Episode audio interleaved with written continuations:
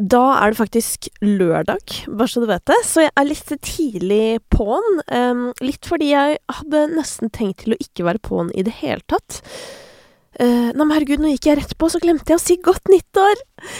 Godt nyttår til deg som hører på.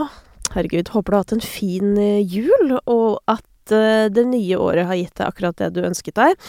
Uh, selv om det tror jeg på mange måter det ikke har, fordi jeg vet at det er veldig mange som um, kaver litt ekstra om dagen, av mange forskjellige årsaker. Um, jeg føler det er litt sånn uh, tre hovedårsaker til at uh, nyåret kan være kavete. Akkurat i år så er jo den ene at det uh, bokstavelig talt er vanskelig å komme seg frem. Og så er jo den andre det der at det å komme tilbake etter en ferie i seg selv er jo noe av det mest vriene som skjer i livet, syns i hvert fall jeg. Um, langhelg, det er liksom perfekt. Da kan du bare gli liksom rett inn i rutinen igjen. Men uh, når du har vært borte liksom i ja, i hvert fall sånn halvannen uke og mer, da er det liksom Da må man ha innkjøring, føler jeg. Eh, og så, hva var den tredje tingen? Eh, jo, det kan jo hende bare at eh, livet liksom ikke er på stell, på en måte. Eh, og da er det jo også eh, kjedelig. Og da, da liksom blir, kan det bli enda mer vrient å starte på nyttår fordi folk rundt er veldig sånn 'Å, nyttår, nye muligheter', og sånn. Og så kan man selv føle på sånn mm, ja, og personlig så er jeg i sånn i et blandingstilfelle. Fordi på mange måter så Altså, jeg har sjelden på en måte vært så inspirert. Altså, jeg har skikkelig troa på dette året. Um, eller på dette året. Altså, jeg trenger ikke å tenke at det er et år engang. Jeg bare har veldig troa på denne altså, kommende perioden, da, hvis man kan si det sånn. Uh, men samtidig så har jeg vært litt sånn mer sliten enn jeg pleier i det siste. Uh, hatt en sånn følelse av å aldri bli våken.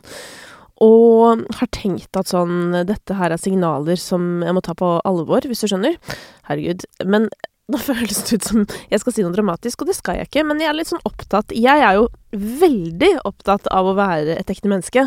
Eh, og ikke ljuge eller late som eller noe sånn. Og det er ikke noe, det er ikke noe kritisk, men jeg har kjent på en Um, en litt sånn slitenhet som uh, ja, ikke jeg har kjent på på en stund, og jeg prøvde å eh, forske litt på hva, hva som kan ligge bak. Um, og jeg, tror det ligger en slags ubalanse bak i at jeg er dårlig på å prioritere. Uh, eller at jeg prioriterer feil. Uh, og for eksempel, da, ikke sant, så hadde jeg tenkt nå at sånn åh, nå er jeg liksom så sliten at kroppen driver og sier ifra. Da dropper jeg å spille inn denne episoden, ikke sant? Og det tenkte jeg. Jeg har tenkt de siste to dagene. Så våkner jeg i dag, så er jeg sånn Men hvorfor, hvorfor skal jeg droppe det? Det er jo Det syns jeg jo er gøy. Og hele liksom um, Utfordringen min, tror jeg, da, er at jeg har, uh, for å si det ekstremt mildt, levd i en logistikk som har vært veldig krevende uh, det siste året. Og til enhver tid uh, da nedprioritert de tingene jeg syns er mest gøy, fordi de veldig gøye tingene uh, Eller mange av de gøye tingene jeg gjør, avhenger jo bare av meg, så det er på en måte ikke så farlig hvis det blir droppet. Um, for da kan jeg heller være til stede for andre, ikke sant, og så kan mine prosjekter liksom Ja, de kan gå være på vent. Og på en måte er jo det veldig fint, ikke sant, at at man har den fleksibiliteten, eller at jeg har den fleksibiliteten i at sånn, hvis ikke jeg har tid til å spille inn en podkastepisode, så er det, det er ikke noe farlig. Jeg har ikke noen annonsører som blir sure. Uh, det er bare meg. Det er liksom ingen som blir påvirket av det. Uh, bortsett fra meg, da. Fordi jeg koser meg jo veldig med det. Og det er jo liksom disse tingene jeg elsker å gjøre, og som får meg til å føle meg levende. Så det er jo um, uh, Ja, så det er det jeg mener med dårlig prioritering, ikke sant. At det blir en ubalanse i da La oss kalle det papirarbeid, da, versus gøy arbeid. Og derfor tror jeg, altså det er min teori, da, om at jeg eh, er litt uh, sliten om dagen. Uh, selvfølgelig, uh, i tillegg til å være en småbarnsmor som begynte å jobbe to uker etter at babyen kom ut, og med alt det innebærer. Men det det står jeg veldig godt i, altså, og det er jeg veldig stolt av, og det har vært veldig bra for meg. Og så vet jeg at det betyr ikke at det er bra for andre, bare så det er klinkende klart. Men jeg har jo da fått gleden, altså bare for å reflektere litt da over tiden som har gått, så har jeg jo da fått gleden av å både liksom kjenne at jeg virker eh, gjennom, eh, gjennom, arbeidet mitt, eh, men jeg har også da fått gleden av å være med barnet mitt hver eneste dag i veldig, veldig lang tid. Eller veldig lang tid, i snart et år, da. Eh, og den kombinasjonen har vært Den føler jeg har gjort meg rik. Eh, det føler jeg virkelig. Men selvfølgelig vanskelig å skille mellom av og på, liksom, arbeid og alt det der, som jeg er helt sikker på at absolutt alle som hører på, kan kjenne seg igjen i. Men det er nettopp derfor det er viktig å snakke om, fordi det der å ta vare på seg selv, det er liksom ikke skippertak-greier. Det er noe vi må gjøre hele tiden. Og jeg kan i hvert fall kjenne på at sånn Jeg presser ofte liksom grensa til Uh, altså, jeg, jeg, presser på grensa litt hele tiden sånn ah, men det går litt til. Ja, men jeg kan ta litt mer papirarbeid. Ja, men du vet sånn Ja, men det går bra. Bare en uke til nå. Uh, og det er det jeg har holdt på med nå, ikke sant? Fordi Ville skal begynne i barnehagen om en uke. Så jeg har vært sånn En uke til nå. En uke til, så blir det mer tid. En uke til. Uh, men så sa faktisk kroppen ifra da to uker før det. Så det Ja, så, så, derfor er jeg her! Eh, helt enkelt. Eh, utrolig lang forklaring på det. Derfor er jeg her, for å likevel gi deg en liten oppsummering. Eh, Riktignok for å vise deg enda mer psykologi i praksis. Eh, så har jeg ikke giddet å føle på at jeg må lytte meg gjennom fire og en halv time med musikk, altså Herunder Music Friday. Jeg har ikke gjort det i dag. Det pleier jeg vanligvis å gjøre. Ikke bare én, men to ganger. Har ikke gjort det i dag, men har hørt på det som har fristet. Eh, jeg har hørt på de låtene som Spotify har valgt å profilere, selvfølgelig. Eh, og jeg har hørt på Hver gang vi møtes-låtene. Og jeg skal også eh, begynne med å gi deg status på topp 50. Sist vi snakka sammen, eh, eller det vil si sist jeg snakket til deg, så var det kun julemusikk inne på topp 50. Og før der igjen så var også topp 50 preget av den utvidede russemusikken, hvis vi kan kalle det det. Eh, og det var ganske lite variasjon på én måte. Det er jo noe av det som er deilig å se nå inn i det nye året. At nå er det som om eh, topp 50 på en eller annen måte har landet i eh, mangfold. I hvert fall et visst mangfold, vil jeg si. Eh, Hver gang vi møtes gjør jo stor suksess. Det er hele fire låter fra eh, de to første programmene som er i topp 20. Og øverst finner vi Emma Steinbakken med 'Floden'.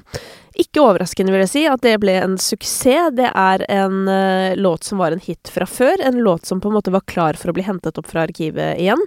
Det er nemlig utrolig viktig. Altså timing på coverlåter. Eh, det kan ha veldig stor innvirkning, mener jeg, fordi eh, det er ikke all, altså Noen ganger kan en cover komme for kjapt, på en måte. Sånn at man bare sånn Ja, den var jævlig bra, men vi trengte ikke en ny versjon av den låta nå, på en måte. Mens eh, hvis du treffer på et sånt tidspunkt hvor, hvor folk fortsatt husker låta, men ikke har hørt den på en stund, det tror jeg er et prima tidspunkt. Eh, Emma Steinbakken har en stemme eh, som er en eh, Altså, som er et så stor nå, Jeg skal til å si asset, fordi jeg kommer ikke på hva det heter på norsk. Altså eh, en egenskap, da, som eh, Altså, den stemmen til Emma Steinbakken er bare en av de virkelig bedre stemmene jeg noen gang har hørt. Uh, og når hun i tillegg synger på norsk, så blir det veldig, veldig nært. Jeg har lyst til å snakke med Emma, for jeg lurer på hva hun føler om å ha gjort de coverne her Hun hadde jo veldig sånn ambivalent forhold til eh, hiten hun fikk gjennom Rådebank, eh, sånn at jeg er bare spent på da, når hun nå igjen, da hun coverer Bjørn Eidsvåg, gjør det på norsk, og det blir en nummer én-hit. Forrige gang hun fikk en nummer én-hit på norsk som var en cover, så fikk hun jo eh, ganske panikk, rett og slett. Eh, så jeg bare lurer på hvordan han har opplevd det denne gangen. Det er i hvert fall sinnssykt mange folk som har gledet seg over denne coverlåten. Eh, riktignok på samme måte som eh, Jeg glemmer deg aldri. Den var jo også mm, en kjempehit, for å si det ekstremt mildt. Men nei, det syns jeg var en meget vellykket Hver gang vi møtes-cover. Så til Isa, som slo på stortromma i første program. Eh, og hadde med seg Maria Mena på sin cover av eh, Bjørn Eidsvåg. Og det som er eh, med Isa, og det er jo da nummer to i Norge, for, for øvrig, det glemte jeg å si, det er derfor jeg snakker om den. det er altså topp to i Norge akkurat nå, er begge fra Hver gang vi møtes. jeg syns det også var en fin, fin, vri på coveren, men det jeg må si at stikker seg mest ut for meg med Isa i Hver gang vi møtes, det er når han står på den scenen. Har du også sett maken til utstråling? Det er sånn Når Arif danser på en stor scene, eller når Arif går nedover gata, da, som er mitt klassiske eksempel, han stråler liksom sånn syke stråler. Eh, og det, altså, Isa på, på, skjermen, altså, han stråler så hardt inn i stua mi at eh, hjelp! Det er helt Altså, det er, det er på grensa til utrolig hvor sjarmerende han er. Eh, og flink, selvfølgelig, men det er bare hele vesenet hans som bare er så til stede, føler jeg. Eh, og det er, det er vakkert å se på. Uh, intet mindre. Det er helt nydelig. Så jeg må si de to låtene fra Hver gang vi møtes, og de er på toppen. Ikke overraskende. Så til uh, uh, Så til Rifla og Sheriff, altså Arif og Chirag, som har gitt ut musikk sammen i jula, var det vel?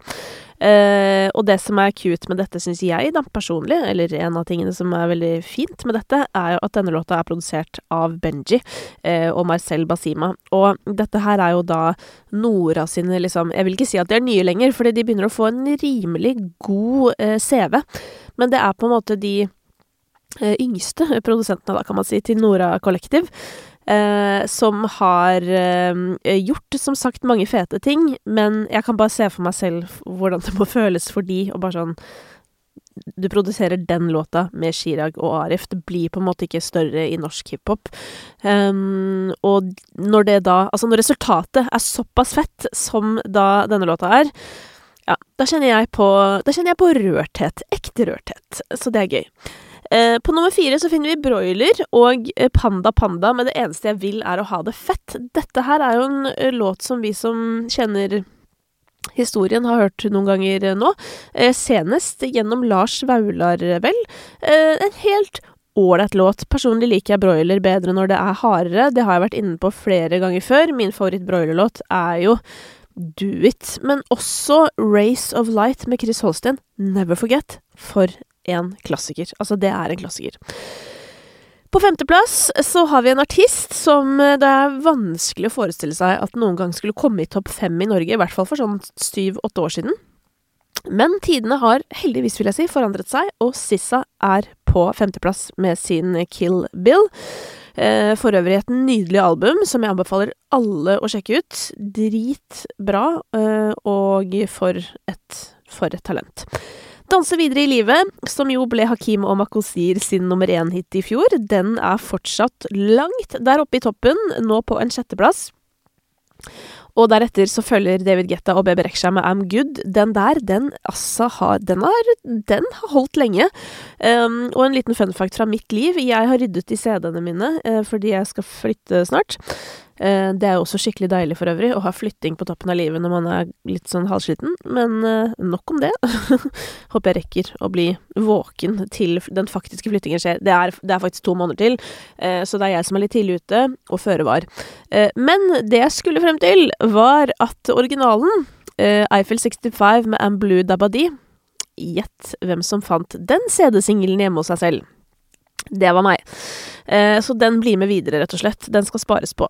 Så til nummer åtte. Det er også helt utrolig, på en måte. Det nevnte jeg så vidt før jul også, for den låta begynte jo å klatre før Altså, den klatret jo inn i julemusikken også, men det er jo da Ray og O70 Shake med Escapism. Um, som heldigvis veldig mange har oppdaget. Jeg har jo brukt ganske mye tid i denne podkasten i løpet av 2022 på å snakke om uh, flere av Ray sine singler til det kommende albumet som jeg syns er jævlig bra. Eh, og bare er så utrolig glad for at hun endelig skal få skinne på egen hånd, for hun har jo gjort mange features, og det med stor suksess, selvfølgelig, for hun har en veldig bærende og bra stemme. Men når du hører hva hun har å, bringe til bords, når hun skal fortelle sin historie Ai, ai, ai. Ja, det er bra, vet du. Det er meget bra, skal jeg si da. Metro Boomin, The Weekend og 21 Savage, den også holder koken og driver og klatrer litt opp og ned. Det er jo en, eh, tror jeg, jeg tror det er en sånn classic sånn helgeklatrer, denne creepin. Eh, og så har vi da Let Go med Central Steve på tiende. Jeg vet ikke om du husker den sangen. Eh, men eh, altså, som er samplet i denne greia her, det er jo eh, Noen ganger så får jeg sånn Um, hva heter det? Jeg får sånn um, um, akutt noia for at jeg husker feil. Men uh, det er vel Passenger uh, sin uh, hit som har fått en slags remake her, og jeg må si at om jeg foretrekker Central Seas versjon, absolutt foretrekker jeg den. Og han har noe gående for seg, så det må jeg bare si. Det er liksom Jeg liker å høre på han. Um, vet ikke om jeg kommer til å høre på om han er en sånn uh, Apropos ryddingen i CD-samlingen, da, ikke sant, så er det sånn alt Altså, jeg har jo alt av Jay-Z. Det meste av Lill Wayne. Uh, og dette her er jo artister jeg kommer tilbake til å høre på fordi de er jævlig bra, liksom. Jeg tror ikke Central Sea er en sånn som jeg kommer til å høre på om fem år og bare fy fader. Dette var et uh, viktig steg i historien, tror jeg, da, men det kan hende jeg tar feil. Men det er en artist jeg nyter, i hvert fall her og nå. Uh, så er det sagt. Uh, så er vi på ellevteplass, og der er vi altså inne på Christian Christensen fra Hver gang vi møtes med Eg ser. Dette er jo da Jeg føler det er begravelsessangen til Bjørn Eidsvåg. I hvert fall en sang som veldig ofte er brukt i den type sammenhenger. Så det er jo en eh, På en måte en veldig trist låt, men det er jo også en eh, veldig sånn empowering låt. Styrkende låt. Det syns ikke jeg er et bra norsk ord.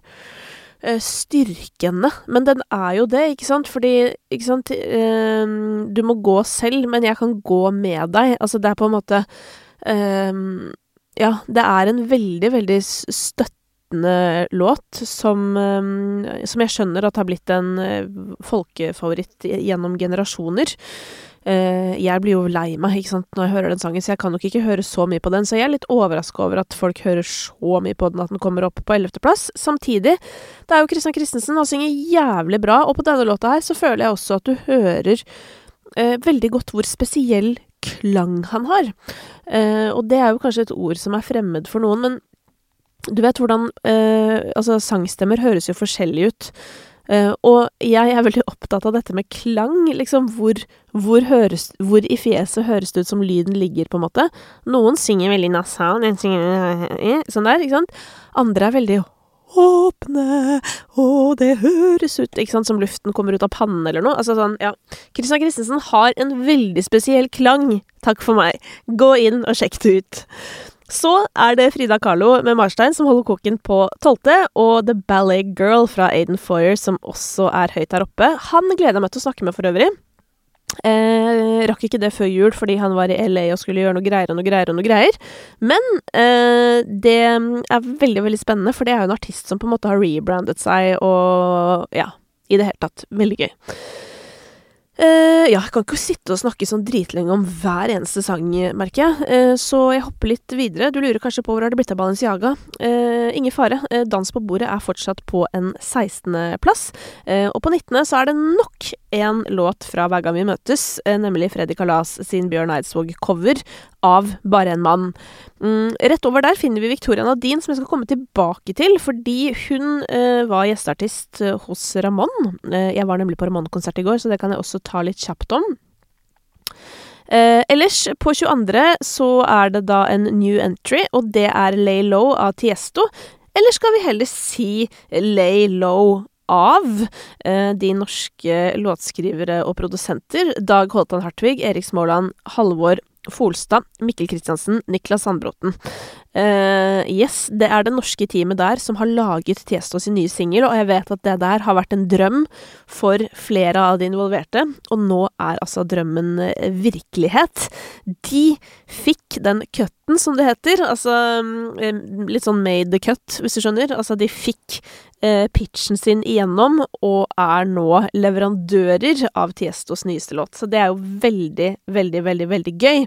Eh, og Tiesto har også en annen låt inne på topp 50, nemlig Then, Then 1035 eh, med Tate McRae, og den husker jeg veldig godt fra i høst, men den ramla jo kjapt ut igjen, men nå er den altså inne. Og sånn her er det alltid etter jul. Det er spennende, fordi liksom hvilke låter eh, kunne egentlig blitt hits eh, liksom i november-desember, men ble det ikke, på en måte. Eh, de får ofte en sånn boost etter, etter jul. Uh, og det gjelder jo da, ikke sant, for den, uh, den Tiesto-singelen med Tate McRae. Oppmerksomhet med Morgan Solele og William Gamborg, den går litt raskt nedover, syns jeg. Nå er den nede på 27., uh, eh, men den er jo veldig Altså, den er jo lættis, men den er ganske enerverende, den derre Samba de Janeiro-låta, som da denne her er en slags remake av. Eh, så det kan hende at folk begynner å bli lei. I don't know. Men Vinni med Glorie, den har det tatt lang tid å bli lei av, fordi den er fortsatt på 28.-plass. Og det er helt utrolig. Det er rett og slett utrolig. Eh, ellers så eh, er jo da Skrillex eh, inne på topp 50, og det er jo et nydelig navn å se der inne. Spesielt for meg som har et veldig nært forhold til Skrillex, vil jeg si. Jeg husker for mange herran år siden at jeg begynte å spille Skrillex på radio. Det jo ikke, var jo ikke liksom Det var ikke radiomusikk, for å si det forsiktig, men han er jævlig flink. Du kan si hva du vil om det dubstep-kjøret han hadde gående, men når du har hørt hva han har gjort siden, så vet du jo også hvor allsidig denne mannen er. Og nå eh, har han teaset noe greier, altså noen utgivelser som skal komme i år. Det, er, det skal komme mye musikk fra Skrillex, eh, og med diverse samarbeid, sånn som for eksempel her, da, på Rumble, hvor han har med Fred again og Flowden. Eh, og det høres helt rått ut. Altså, da jeg så og hørte den teaseren uh, for noen dager siden, så fikk jeg at det begynte å bruse i blodet mitt, altså. Ikke sant? Så så sliten er jeg jo ikke. Jeg har fortsatt brusen i blodet. Um, kjente skikkelig på sånn Å, fy fader, dette her um, Dette er noe greier. Jeg elsket jo også Butterflies for øvrig. Var det i fjor eller året før? Husker ikke. Men sjekk ut Skrillex Butterflies. Episk. Ålreit, skal vi da smelle over i den nye musikken, eller er det noe som er verdt å nevne nedover her? Nei, det er jo litt nye låter uh, som ligger inne. Så jeg tror eh, vi skal hoppe til New Music Friday, men la meg nå aller først bare ta en kjapp recap av Ramón-konserten. Ramón spiller to dager på Sentrum Scene um, denne helgen her, både fredag og lørdag. Smekk utsolgt! Og jeg var altså der i går, fredag, sammen med mine nieser, som uh, går i sjette klasse på barneskolen og niende på ungdomsskolen. Eh, bare sånn for å sette stemninga, ikke sant. Så de er jo Hadde aldri vært på Sentrum Scene før. Eh, Syntes det var veldig spennende at folk ble stoppet i døra. Det var noen som hadde med seg en vinflaske, og hun eldste ble helt stressa. Sånn her Å nei, herregud, kommer de? Får de ikke komme på konserten? ja, sånne ting. Eh, så det var en eh, Igjen en rik opplevelse for meg. Uh, og jeg ble uh, halvveis mer opptatt av å oppleve konserten gjennom de enn gjennom meg selv, men jeg tror jeg klarte en sånn god 50-50. Jeg har jo hørt Ramón veldig mye i sånn nedstrippa settinger gjennom egentlig mest sånn jobbting, men også rett før jul da Oslo-koret hadde konsert i Grønland kirke. Det er jo min favoritt-julekonsert å gå på. Eh, de har alltid med seg litt sånn overraskelsesartister og den slags, og Ramón sang med de. Nydelig. Men jeg opplever ofte Ramón veldig sånn eh, litt, Nesten litt sånn lavmælt når han synger eh, i sånne akustiske settinger. Og det er jo også en styrke han har, da, vil jeg si. Den derre episke evnen til å bare holde igjen. Um, det har jeg jo skrytt opp i skyene ved flere anledninger, men nå var tiden inne. Raman hadde overtenning herfra til månen, som han selv sa, og det eh, elsket jo jeg, fordi det ble trøkka til i vokalen, og det var jævlig bra. Altså, tidvis var det helt eh, ute av denne verden, og spesielt liksom noen av de eh, falsett-tingene, altså låtene som går mye i falsett han gjør, så er det bare sånn Er det kødd, liksom? Går det an å synge så eh, klart og tydelig og bra? Åpenbart så går jo det an. Eh, han leverte så bra. Eh, det var litt sånn der han sang litt feil her og der, og, og så gjorde han et nummer ut av det som jeg tenkte sånn her Å nei, du trenger jo ikke det, fordi ingen skjønte jo det, på en måte. Eller sånn. Ingen bryr seg. Men eh, samtidig så er jo det litt av det mors... Altså, han er jo en artig fyr, liksom. Eh, han er en karakter. Altså, han er en type. Uh, og han er jo en sånn som jeg ser for meg at niesene mine kommer til å huske om fem år, hvis du skjønner, fordi han kommer til å være med oss i lang tid fremover. Låtene er altså tidvis meget gode, vil jeg si. Det er jo um, Det er ikke alt som er ti av ti, men noen av de låtene er ti av ti. Uh, og det var jævlig gøy å høre um, for eksempel Menn som meg, da, som jeg elsker. Uh, jeg syns også Jeg elsker deg, men ble fremført på dritbra vis. Der hadde han faktisk med seg noen fra Oslo-koret. Gjorde en nydelig jobb, og så denne reprise, da, som er siste låta på albumet, ble fremført i litt sånn nedstrippa setting. Dritfint. Um, og så hadde han også med seg Victoria Nadine ut på scenen på en uh, gammel uh, klassiker. Uh, det eneste som var litt døvt for meg med den settlista, eh, det var at de eh, ikke spilte fire minutter, da, som er en av mine liksom, favoritter fra katalogen før albumet, hvis du skjønner.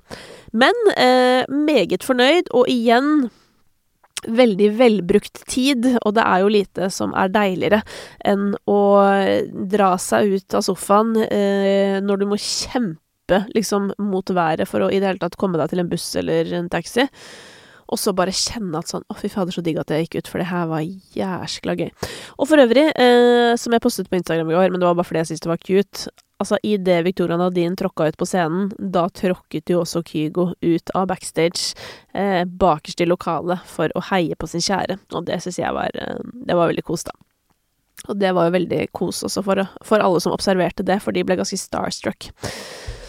Ok, det var en aldri så liten konsertoppsummering, og med det så tenker jeg at vi kan hoppe inn i uh, New Music Friday, uh, men som sagt, ikke hørt på fire og en halv time, og vet du hva? Kan ikke levere ti av ti på alt her i livet til enhver tid.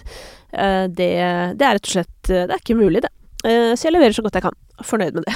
Eller vet du hva, jeg er ikke fornøyd med det, for å være helt ærlig. Jeg er ikke det, altså. Jeg skulle gjerne vært på ti av ti. Men jeg aksepterer det. Det er mer riktig å si. Ok, vi begynner med Ruben. Uh, I'm Sure He Loves You uh, er Ruben sin uh, nye singel, som er i ganske sånn kjent Ruben-stil, vil jeg si. Han har jo en veldig, igjen, for å trekke tråden tilbake til både Ramanne og Emma Steinbakken, men han har en veldig spesiell stemme. den stemmen, den har jeg ment fra dag én at kommer til å ta Ruben veldig, veldig langt, men det er liksom litt som jeg lurer på, er på en måte litt sånn er de nyeste singlene på nivå med noen av de aller beste, og der er jeg litt usikker. Eh, ikke fordi det ikke er fine låter eller noe sånt, men det er akkurat som på en måte den der X-faktoren som gjør at det liksom klikker for folk når de hører musikken. Eh, kanskje ikke er helt der, og han synger jo også på engelsk, så han er jo avhengig av å kanskje treffe enda bedre på liksom selve låta og komposisjonen enn man er på norsk, hvis du skjønner, fordi på norsk så blir det så innmari det, er, det, er en, det blir så enkelt nære, ikke sant, fordi du bruker norske ord og um, Ja. Du skjønner 100 poenget mitt, da. Så um, jeg lurer på om Altså, liksom utfordringen til Ruben er jo nettopp det. Sånn, hvordan skal du komme igjennom og helt inn i hjertet til folk når du opererer på engelsk? Da må du liksom ha Da må låtene være ti av ti, nesten, da. Um, for du konkurrerer, du konkurrerer mot Rihanna, ikke sant? Som jeg pleier å si, da bruker jeg alltid Rihanna som eksempel, som er veldig gøy med tanke på at hun ikke gir ut uh, musikk whatsoever, minus disse to filmgreiene fra i fjor. Uh, men uansett, det jeg prøver å si, er at jeg syns det er en veldig, veldig fin låt, men jeg, jeg tror ikke det er låta som kommer til å gjøre at han slår gjennom internasjonalt. Og jeg tror jo at Ruben er den norske artisten som kanskje har størst sjanse til å blåe internasjonalt. Um, Sånn med tanke på the package, ikke sant, og ikke minst stemmen. Eh, og fyren hele, hele fyren er bare en gave. Eh, og jeg håper jo bare at verden skal se det. Det er, det er så enkelt. Så til Bargie, og som apropos gave Altså, for et vesen. Eh, han var innom her for en oppsummering av 2022. For øvrig, hvis du ikke har hørt på de årsoppsummeringene, så er det ikke at vi liksom sitter og snakker om sånn veldig generelle ting, egentlig. Det går litt sånn halvveis, i hvert fall, i dypet på sånn hva er det som har gjort uh, de fire artistene, da, som jeg har prata med. Det er da Peder Elias, Barji, Synnevo og Dagny. Hva er det som har gjort de lykkelige året som har gått? Hva er det som har vært utfordringer? Uh, hva skal de ta med seg videre? Uh, hva har de hørt på selv? Altså, ja. Og, og, det ble til veldig fine prater, og spesielt med Barji eh, som da har spilt um, hovedrollen i Flus, denne serien som eh, Josef fra Madcon har skrevet, som har gått på NRK i høst. Um, han fortalte jo at han egentlig ikke fikk den rollen, og historien da om hvordan han endte der likevel, det var så utrolig inspirerende. Det får jeg bare ikke anbefalt nok. Uh, I tillegg så skulle det jo vise seg at uh, han og jeg har ganske overlappende musikksmak. Uh, jeg sa til han at jeg skal begynne å sende han låter og sånn.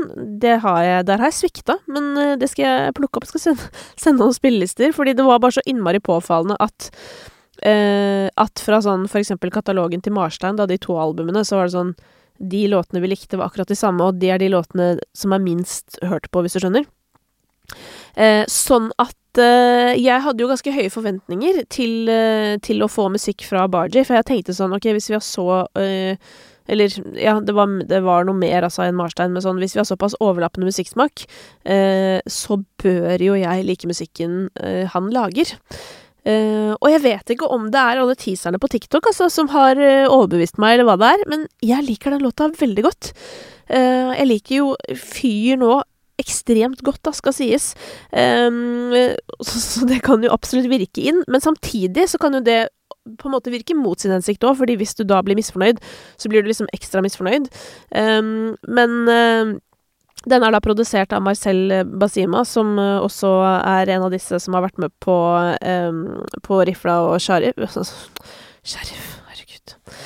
Uh, ja, så um, Nei, veldig fornøyd med den låta. for glem meg jeg. Den har en sånn uh, deilig blanding av uh, litt sånn klubbmusikk-vibe og litt sånn trist. Som jo, som kjent, er en veldig klassisk kommentasjon som går rett hjem hos meg. Så til en annen veldig gledelig nyhet, fordi du som kjenner meg, du vet at jeg har vært litt ferdig med Drake. Jeg har faktisk vært, jeg har vært såpass ferdig med Drake at jeg har tenkt flere ganger sånn herre jeg, trenger, jeg trenger aldri mer å høre Drake, jeg. Ja. Eh, men så hører jeg jo på New Music Friday, da. Så durer jo denne låta her eh, på Altså, den kommer på. så kjenner jeg jo igjen stemmen til Drake, men så kjenner jeg Vet du hva, dette liker jeg. Jeg skal høre på den igjen. denne låta fra Popcan og Drake. Men den minner meg veldig om Guatemala, hvis du husker den. Uh, Uh, ja, nå Fader, jeg får så innmari lyst til å sette på sangen, så nå begynte jeg å uh, Nå begynte jeg uh, å finne den fram for å vise deg den, altså Ray Shrummer med Guatemala. ja, men Og så tenkte jeg at jeg skulle synge den, så jeg bare Nei, vet du hva. Jeg orker ikke. Uansett, eh, hvis du fikk et bilde oppi hodet ditt av den låta, eh, så tror jeg du skjønner hva jeg mener. Og hvis ikke, sett de på etter hverandre. De, for det er ikke at de er kliss like, det er mer at viben minner om hverandre, så de kan man spille etter hverandre hvis man er DJ. Eh, så er det da denne Tiesto-singelen som er laget av den norske gjengen. Den er ikke dum. Det er ikke The Business, det er det ikke. Men jeg syns heller ikke det er det dummeste jeg har hørt fra Tiesto i det hele tatt. Um, den, den, skal må få vokse litt på meg, kjenner jeg. Fordi den derre 1035 også, den fikk jeg litt sånn um, Men den har, den har, vokst, og denne her har jo liksom noen sånne spesielle elementer uh, som jeg kjenner at jeg kan sette pris på. Uh, spesielt vokalt. Sånn at den skal få lov å rulle og gå noen runder. Og altså, hadde jeg fortsatt hatt timer på sats, um, så hadde jeg i hvert fall 100% brukt den låta på trening. Så til Rumble eh, fra Skrillex, Fredigan og Flåden. Jeg syns at eh, det er eh, spennende. Det er spennende. Jeg syns, teaseren Skrillex la ut med på en måte eh, hvor det var masse biter i en bit, holdt på å si, var enda mer spennende. Eh, men jeg syns dette er ålreit. Kommer til å høre på den. Eh, og så til uh, det som Noe som har gått opp i huet mitt nå i evigheter, vil jeg si. Um, og det tror jeg faktisk uh, blir For øvrig, det tror jeg blir det siste jeg snakker om i dag. Fordi at uh, når jeg går inn på dette, så blir det bare dumt å begynne på noe annet, hvis du skjønner. For det er ingenting som har engasjert meg mer på, på ganske lenge, musikalsk. Og det er altså Sondre Justad og Peder. Kjæresten til Sondre. Og deres duett fra Oslo Spektrum, Befri meg. Jeg husker ikke om det var allerede da jeg møtte Sondre på etterfesten etter Spektrum at jeg sa til han sånn derre Dere må dere må, ringe, dere må snakke med Spotify og spille, spille inn en sånn derre Spotify Studios-versjon uh, av denne låta og få gitt den ut. Jeg, jeg, lurer på faktisk om det var allerede da. Eh, fordi jeg, eh, sammen med alle andre, var helt over meg av begeistring, ikke sant. Det var jo da et øyeblikk eh, på konserten hvor Sondre skal gjøre låta 'Befri meg' fra nyeste skiva. Han begynner låta, og på andre verset så kommer altså kjæresten hans ut og synger helt for jævlig bra, liksom. Og det interessante, ikke for å gjenta meg selv for mye her, altså, men det interessante er jo at dette er en låt som jeg på en måte ikke har egentlig merka meg noe særlig. Jeg har, hørt, jeg har, hørt, på albumet til Sondre flere ganger. Jeg har liksom ikke tenkt noe særlig på den låta. Um, og så får jeg den opplevelsen, og så plutselig det er, en, det er en låt jeg kan liksom ha i huet mitt når jeg våkner på natta, ikke sant? Og ja, jeg har våkna litt på natta i det siste, ref. Det jeg snakket om på starten. Eh, og det hyggelige, da, er jo at det som durer og går opp i huet, det er ikke bare sånn 'Å, oh shit, hvordan skal jeg løse det, hvordan skal jeg løse det?' Det er også litt Det er også litt Sondre Justad. Um, og jeg har jo ventet da intenst på at denne låta skal bli gitt ut, og jeg må innrømme at skuffelsen var faktisk litt stor eh, da jeg så at det var live fra Oslo Spektrum. Ikke sant? Jeg hører på den første gang, og det er altså så mye synging fra publikum og liksom hvining og liksom applaus og sånn i bakgrunnen, så det får liksom ikke skilt ut musikken ordentlig. Og da kjenner jeg sånn Fader, jeg vil ha den Jeg vil ha studioversjon! Åh. Og det vil jeg fortsatt. Men med det sagt, så hørte jeg på låta kanskje sånn Kanskje sånn tolv ganger i stad. Eh, ja da, det var såpass. Og, så dette forklarer jo også litt hvorfor jeg ikke kom meg gjennom hele, hvis du skjønner. Altså New Music Friday. Jeg kom meg ned til, hvis du er nysgjerrig, så kom jeg meg ned til eh, Estraden. Eh, så jeg kom jo et stykke. Men eh, det tok jo tid vet du, å høre på den sånn tolv ganger. Det kan godt hende det var flere også. Eh, men det jeg skulle frem til, var at den vokste på meg, den versjonen her også, ikke sant, fordi det er jo noe man blir tatt tilbake i stemninga, og jeg kan bare se for meg men nå jeg, jeg, sa til Simon, altså min kjære, fordi jeg blir jo veldig engasjert hjemme, og er sånn der Fader, nå har Sondre tenkt, ikke sant, at det skjedde der og da. Dette skal være autentisk, det skal ikke skapes igjen. Det var noe som bare var Ikke sant. Jeg bare Så begynner jeg å tolke på Altså, jeg begynner å late som jeg er Sondre Justad, og hva han har tenkt, og bla, bla, bla, bla. Og det veit jo ikke jeg noen ting om, selvfølgelig. Uh, men det er teorien min, da. I hvert fall. Uh, Men eh, det, er, det, var jo et fantastisk øyeblikk, og jeg ble jo liksom tatt litt tilbake til det øyeblikket. Så jeg, jeg eh, Hva skal jeg si? Jeg aksepterer, eh, men jeg ønsker meg en studioversjon også, fordi jeg har lyst til å høre mer av stemmen til Peder. Det er egentlig det som er. For det første så er de to sammen jævlig bra. Det låter dritbra. Eh, og for det andre så Altså, hva skjer med at typen til Sondre bare sånn Han maler fine bilder, han bare virker som en jævlig bra fyr, og så bare synger han jævlig bra. Det, det, er jo en klassiker, du vet. Noen bare får alt. Tilsynelatende, vel å merke, da. Ikke sant. Nå snakker jeg jo et, fra et veldig eh, Veldig mm, Hva heter det? Eksternt perspektiv. Men han, altså Han synger altså så Altså, han synger så fint. Eh, det er spesielt liksom Jeg vet ikke om du kjenner låta, eh, men det er noen sånne oppganger i låta, sånn som mamma mm -hmm. Altså, hver gang han går opp, så får jeg helt sånn Altså, det bare glir så fint. Det er så vakkert. Det er så utrolig behagelig. Altså Jeg vil ha en studioversjon. Det er egentlig poenget mitt. Um, sånn at jeg kan bare Altså, tenk Jeg kunne fått en piano pluss to vokalversjon, uh, men gjerne også med For jeg lurer på om det, det er liksom en del sånn ekstra vokal på slutten der. Eh, så kan gjerne få med det, gutta som synger på slutten der. Veldig gjerne det, ellers bare piano og de to. Det ønsker jeg meg til neste jul. Eh, så eh, skal jeg høre på den eh, 120 ganger til, fordi jeg syns det er en så utrolig, utrolig fin låt. og igjen, da, dette føler jeg er med å understreke en viktig ting, som også hver gang vi møtes understreker. Viktigheten av kontekst når du opplever musikk. Um, det å bare høre på musikk i bakgrunnen, eller bare sette på en spilleliste mens du er ute og trasker og sånn, det, det, er vel og bra, det. det er liksom, du kan oppdage masse fin musikk da også.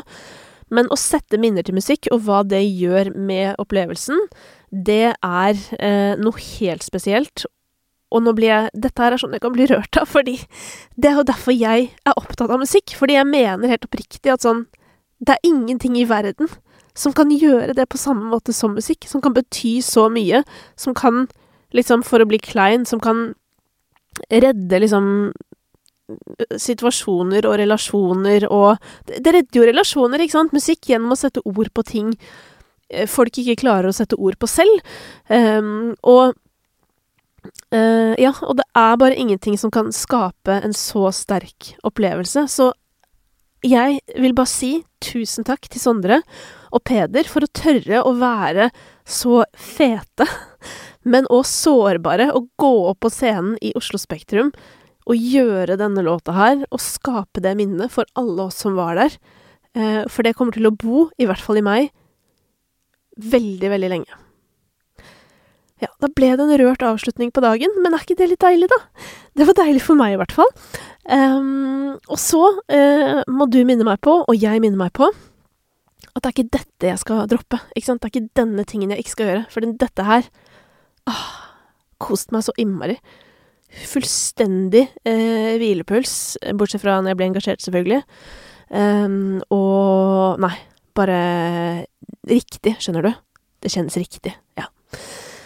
Ok, da håper jeg ikke det ble TMI for deg. Uh, jeg håper uh, dette kan sette liksom standarden, egentlig, kanskje, for for oss sammen, eh, for hva vi ønsker for det nye året. Eh, vi ønsker jo balanse. Vi må passe på at vi ikke bortprioriterer oss selv for mye. Eh, og så kjører vi på med litt sånn ærlig stemning, eller? Det syns jeg er deilig. Syns det er veldig deilig. Ok, vi snakkes, holdt på å si. vi gjør ikke det. Jeg snakker til deg neste, neste helg. Eh, og så, en veldig spennende ting som jeg også kan prate av på tampen, er at denne uken, altså på tirsdag, så kommer det jo gjesteepisode. Eh, og denne uken så snakker jeg med Ax, Eh, produsenten som har eh, gjort mye av det feteste som har skjedd eh, i dette landet i de siste åra. Eh, Deriblant Karpe, Emilie Nicolas og masse tidligere liksom Nora-ting. Så bare å glede seg. Eh, han har eh, for øvrig også oppdaget noe nytt de siste årene som han skal dele mer om. Men eh, nok om det for denne gang. Det hører du på tirsdag. Ha en fortsatt eh, fin dag, uansett eh, hvilken dag det er, og så høres vi igjen. Want flexibility? Take yoga. Want flexibility with your health insurance? Check out United Healthcare Insurance Plans. Underwritten by Golden Rule Insurance Company, they offer flexible, budget friendly medical, dental, and vision coverage that may be right for you. More at uh1.com. Hey, it's Paige DeSorbo from Giggly Squad. High quality fashion without the price tag? Say hello to Quince.